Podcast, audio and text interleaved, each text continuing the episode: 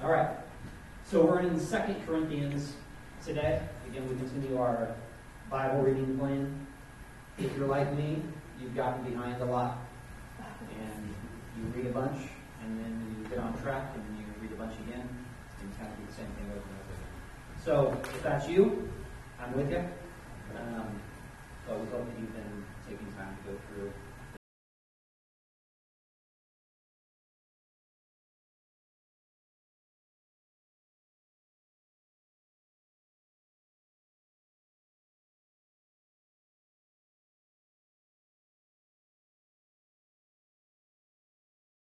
But last week covered First Corinthians, and he did a lot of the introduction of what was going on in Corinth at that time. And we will be reflecting on some of that, but not in the same way that he did the introduction of it. So I encourage you to listen to that sermon online if you haven't already. Let's pray. Father, we love you. We trust you. Thank you so much for sending your Son into this world to save us from our sins, to make us citizens of heaven, children of light, new creation. Father, I pray that you would help us to live according to the values of heaven, the values of your kingdom and not according to the values of this world, the values of America. I help us to be people that have our allegiance upon you, that have hearts that are built by King Jesus. And I ask that you would change our hearts. You would change that we would live according to the new realm in Christ. So teach us today in this letter written many, many years ago. Teach us, um, help us to, to see it for what it is, and help us to apply where we need to apply in our own lives. In Jesus' name. Amen.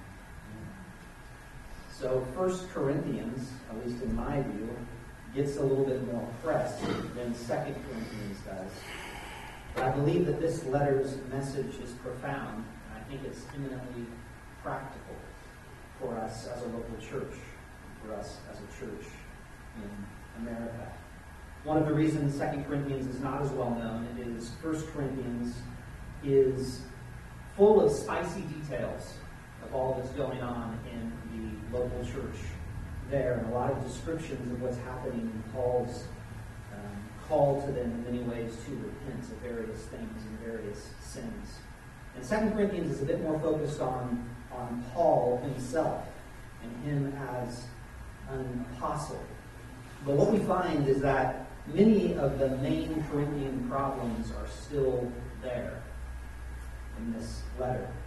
And this letter, naturally written later, now we find out that there are other people, other leaders, other apostles, other voices that have entered the church and that are destabilizing the message and ministry of Paul, the apostle.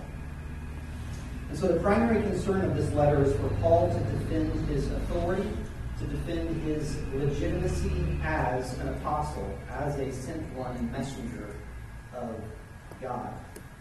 And to defend, in a sense, the spiritual power and authority of the gospel that he himself preached. And so the reason I think that this letter is so important to us right now is because we too, like the Corinthians, are prone to being affected and even by authorities and messages that are contrary to the gospel. And one of the reasons we know this is by the fruit is by the attitudes and actions that false authorities, that false messages produce in the people that believe them. Before we get into what the Corinthians were believing, I want us to see Paul's concern, his, his heart, his care for the people of Corinth and for the kinds of people that they might be becoming, who they actually were in practice. We become what we worship, it's been said. We become what we pay attention to. We are formed by what we actually believe.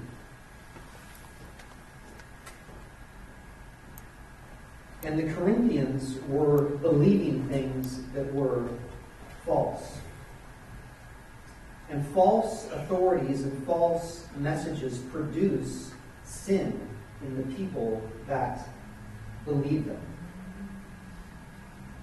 And so before we get to exactly what they're believing, I want us to see Paul's concern that he cares for them. And that at the end of the letter, we see that Paul was concerned that the Corinthian church would be angry, would be polarized,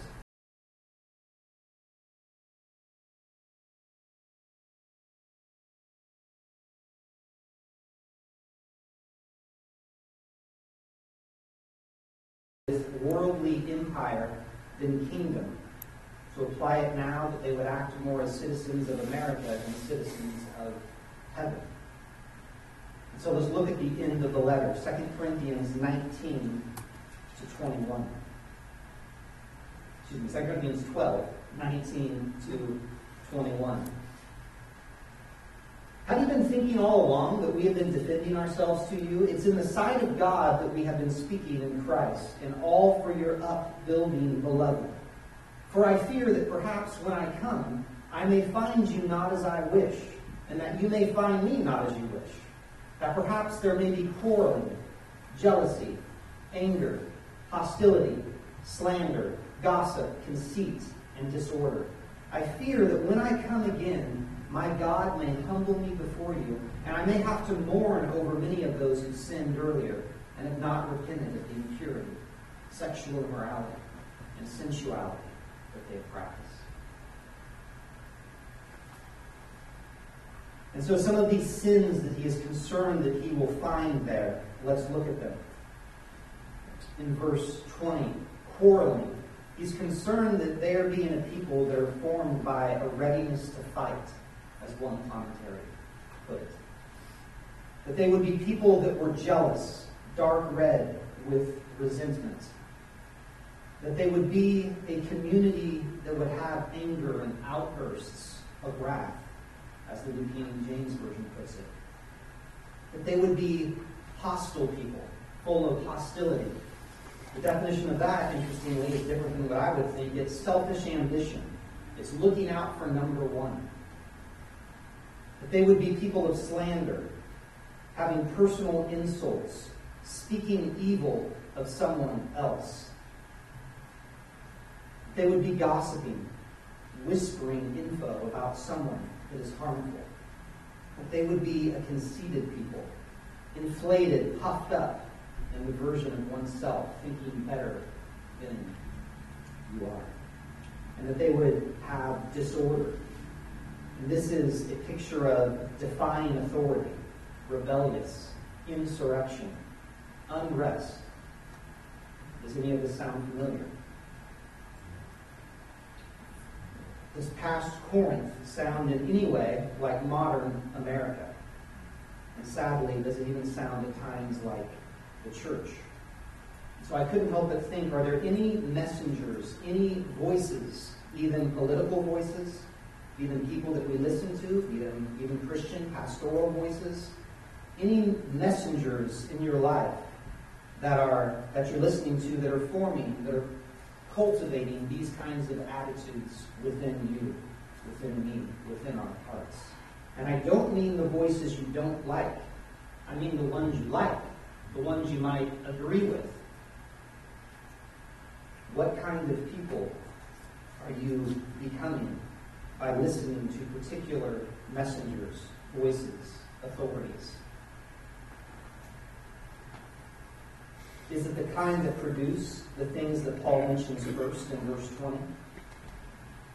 It might also be the kinds mentioned at the end in verse 21 of impurity. What is that? That's moral impurity. The, the idea of ritualistic cleanliness and uncleanliness sexual immorality, which is the word porneia, which is linked up obviously with our word pornography. basically all forms of sex outside of marriage and marriage between a man and a woman. It also has the implications of things like prostitution and that culture, temple worship. Sensuality. This is, sometimes when I think of sensuality, I think of something like maybe watching a movie, and it's not just a full on sex scene, but it's more of a sensual scene. You kind of think of it as maybe, well, that was kind of a sensual scene, but it wasn't full on sexual immorality. Actually, sensuality is more of a wallowing. Eugene Peterson put it this way in the message an indecency in which they wallow. The New Living Translation put an eagerness for lustful pleasure. So it's an insolent, in your face, extreme sexual abandon, a flaunting, no moral restraint.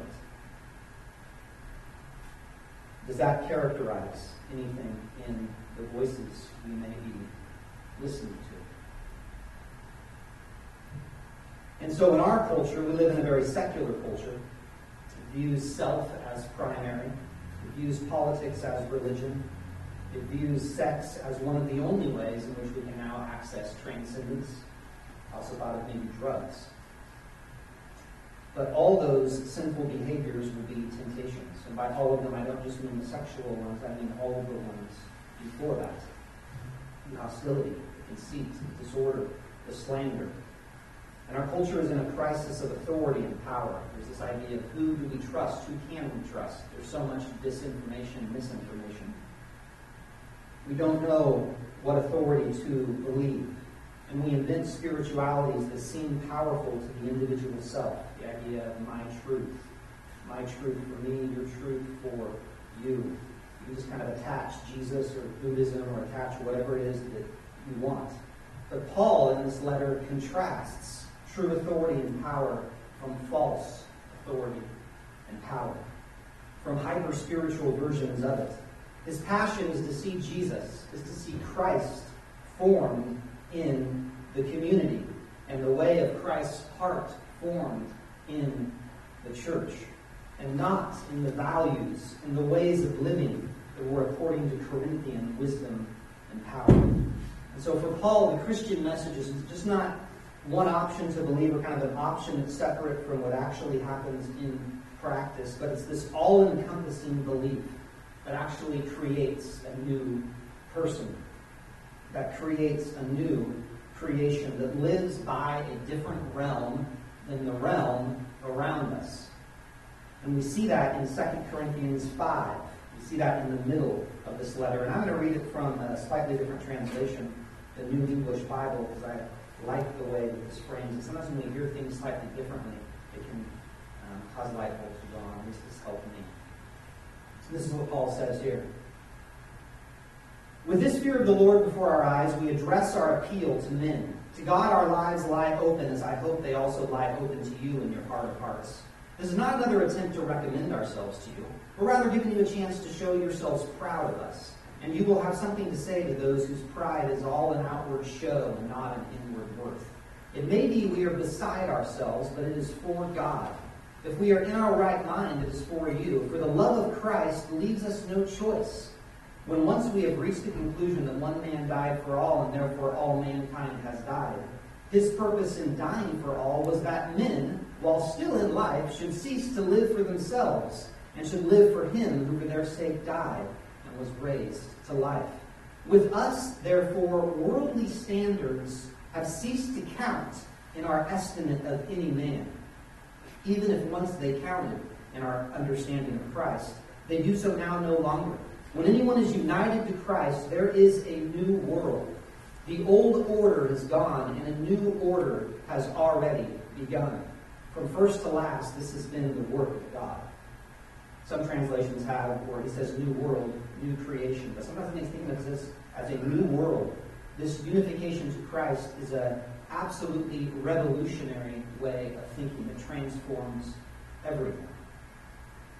And so this is Paul's passion to see the people of Corinth not walking in and believing the values of the surrounding worldly standards, but committed to the new creation, the new way of being in the person of Christ.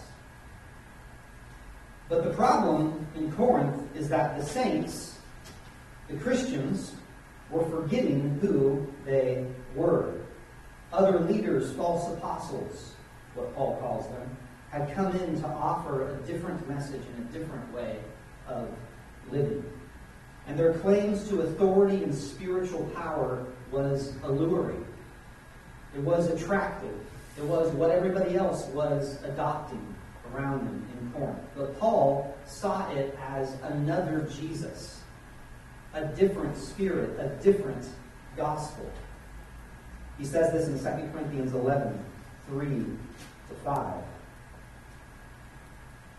If someone comes and proclaims another Jesus than the one we proclaimed, or if you receive a different spirit from the one you received, or if you accept a different gospel from the one you accepted, you put up with it readily enough. Indeed, I consider that I am not in the least inferior to these super apostles. He goes on. But the point is, he saw that there were men and apostles, so called, in the church that were offering another Jesus, a different spirit, a different gospel. So this is utterly false. This is just like a different idea. It is a false belief. And what's interesting as you read this letter, you find that it wasn't just the content of what they were saying that was false. Sometimes in a church like ours, very focused on doctrine, truth, we can forget that also Paul is focused on the way of life. And Paul is also focused on the way this gospel is being presented to the church and to the watching world.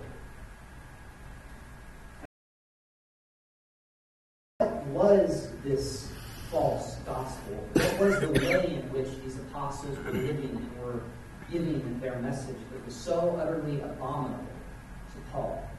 What are the examples of it? You know, we can sometimes be prone to twist the truth or preach the gospel or teach something in a way that is actually wrong. It could even be that the content of what is being said might be true, but the way in which it is presented is meant to um, create in us a way that is sinful and to bring an attitude that is wrong. I thought one example of this was in something that Tucker Carlson did recently.